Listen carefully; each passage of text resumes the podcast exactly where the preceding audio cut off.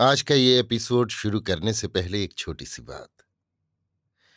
क्या आप भी अपना पॉडकास्ट बनाने की सोच रहे हैं? तो एंकर ट्राई कीजिए। ये पॉडकास्ट बनाने का सबसे आसान तरीका है। नंबर एक, ये फ्री है। नंबर दो, इसमें कई सारे ऐसे टूल्स हैं जो आपको अपने फ़ोन और कंप्यूटर पर रिकॉर्ड और एडिट करने की फैसिलिटी देते हैं। नंबर तीन आप अपने पॉडकास्ट को डिस्ट्रीब्यूट भी कर सकते हैं, जिससे इसे स्पॉटिफाई और दूसरे प्लेटफॉर्म पर सुना जा सके। तो डाउनलोड कीजिए फ्री एंकर ऐप या विज़िट कीजिए एंकर डॉट एफ़ पर अपना पॉडकास्ट स्टार्ट करने के लिए। ये तो थी एक छोटी सी जानकारी, और अब शुरू करते हैं एपिसोड का सिलसिला। तो आज के एपिसोड में लीजिए सुनिए फणीश्वर नाथ रेणु के लिखे उपन्यास। मेला आंचल का भाग चवालीस, मेरी, यानी समीर गोस्वामी की आवाज़ में। इधर कुछ दिनों से डॉक्टर मौसी के यहाँ ज़्यादा देर तक बैठने लगा है। मौसी के यहाँ जब तक रहता है, ऐसा लगता है, मानो वो शीतल छाया के नीचे हो। काम में जी नहीं लगता है। ऐसा लगता है उसका सारा उत्साह स्प्रिट की तरह उड़ गया। क्या होगा मानव कल्याण करके? मान लिया कि उसने काला आजार की एक रामबाण औषधि का अनुसंधान कर लिया। अमृत की एक छोटी शीशी उसके हाथ लग गई। किंतु इसके बाद इसके बाद जो होता आया है होगा। आखिर पाँच आने का एक एम्पुल पचास रुपए तक बिकेगा।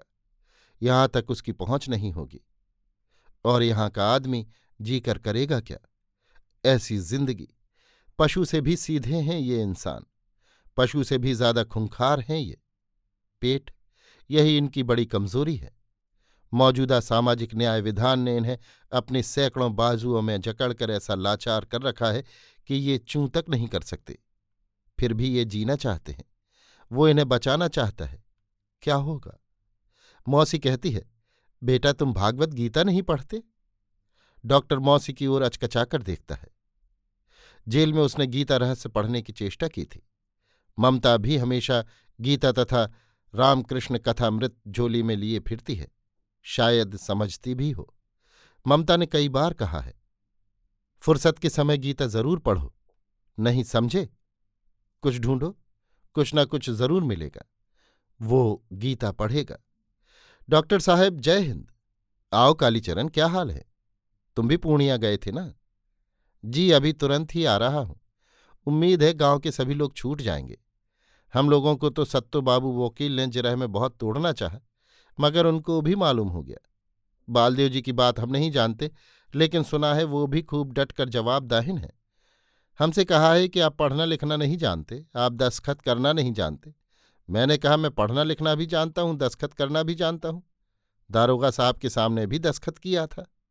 आप कहिए तो आपको भी दिखा दूँ। हाकिम ने कहा कि आप अपना दस्खत चीनिए हमको भी क्या चश्मा की ज़रूरत है? फटाक से चिन्हिए तो दिया। लेकिन जिस कागज़ पर तुम लोगों ने दस्खत किया था, उसमें क्या लिखा हुआ था? डॉक्टर पूछता है। क्या लिखा हुआ था? सो तो सो तो नहीं पढ़ा। दारोगा साहब ने तो अंग्रेज़ी में लिखा था। सरकारी कागज़ पर कोई खिलाफ बात थोड़े लिखेगा। डॉक्टर ठठाकर हंस पड़ता है। और बालदेव जी ने भी वही कहा होगा। हाँ लेकिन इसमें हंसने की क्या बात है? कालीचरण जरा रूखा होकर कहता है। हाँ हाँ भाई, हंसने की बात नहीं। बात रोने की है, कालीचरण। मुझे तो कुछ बोलना नहीं चाहिए, लेकिन मत समझना कि संथालों की ज़मीन छुड़ाकर ही जमींदार संतोष कर लेगा। अब गाँव के किसानों की बारी आएगी, और तुमको तथा बालदेव जी को ही उन्होंने अपना पहला हथियार बनाकर इस्तेमाल किया है। ये रोने की बात नहीं है। डॉक्टर एक ही सांस में सब कह गया। लेकिन लेकिन आपने भी तो लिख दिया है कि संथालों की मार को देखकर पता चलता है कि किसी ने अपनी जान बचाने के लिए इन पर हमला किया है। कालीचरण तमतमा गया। ये किसने कहा तुमसे?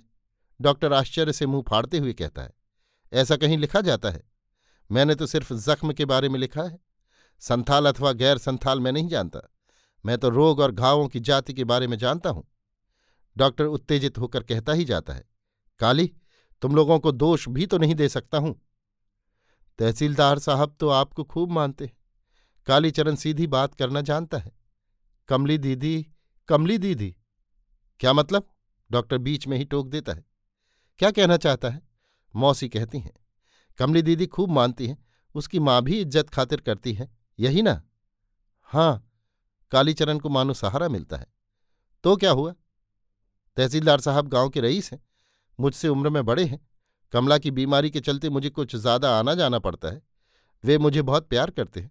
मैं भी उन लोगों की इज़्ज़त करता हूँ।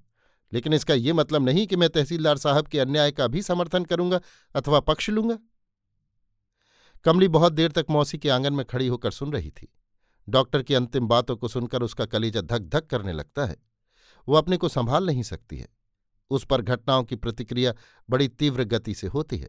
नाटकीय ढंग से वो प्रवेश करती है। इसीलिए आप आजकल मेरे यहाँ नहीं आते। इसीलिए आपने उस दिन कहला भेजा था कि तहसीलदार साहब कमली को पटना ले जाएँ, यहाँ इलाज नहीं होगा, क्यों? सभी एक ही साथ चमक उठते हैं, मौसी हंसकर कहती हैं, तू आज लड़ने के लिए कमर कसकर आई है, पगली। बैठ। डॉक्टर कमली की ओर टकटकी लगाकर देख रहा है। चेहरा लाल हो गया है कमली का।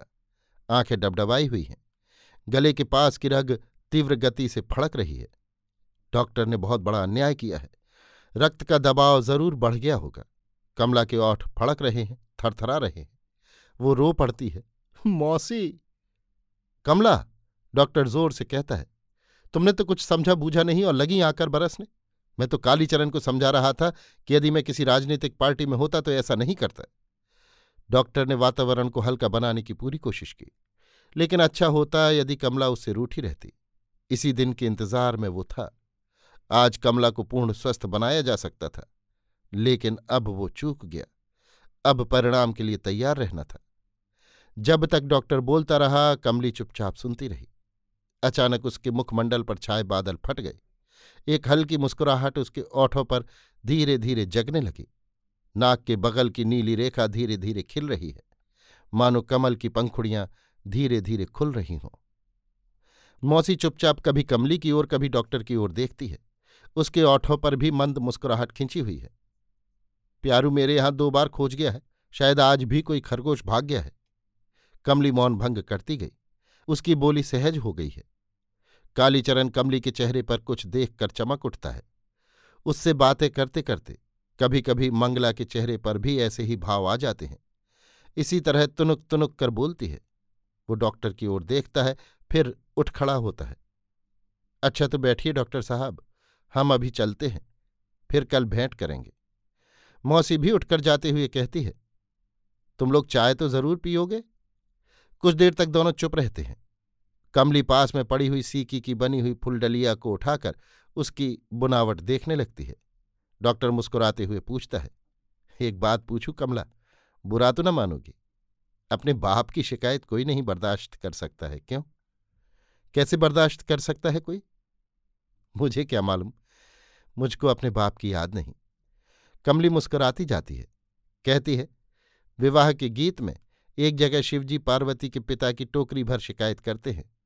एक बेर गैली गौरा तोहरो नेहरवा से, बैठे ले देलक पुआर, कोदो के खिचड़ी रंधाओल मैना सासू। दोनों ही एक साथ हंस पड़ते हैं। मानो पंछी का एक जोड़ा एक ही साथ दिल खोलकर किलक पड़ा हो। नर और नारी के पवित्र आकर्षण की रुपहली डोरी लक पक रही है। नर आगे बढ़ता है, नारी को खींच लेता है। बड़ी बड़ी मद भरी आँखों की जोड़ी ने मुस्कुराकर पूछा, आप मेरी शिकायत बर्दाश्त कर सकते हैं? रोज तो कर रहा हूँ। दो लापरवाह आँखों ने मानो चुटकी ली। कमली दवा नहीं पीती है। कमली रात में देर तक बैठकर पढ़ती है। कमली पगली है। पगली है कमली। तू पगली है। तू मेरी पगली। पागल पगली। अदरक मधु जब चाखन कान तो हर शपथ हम किचु यदि जानी। अभी आप सुन रहे थे फणीश्वरनाथ रेणु के लिखे उपन्यास, मेला आंचल का, भाग चवालीस, मेरी यानी समीर गोस्वामी की आवाज़ में।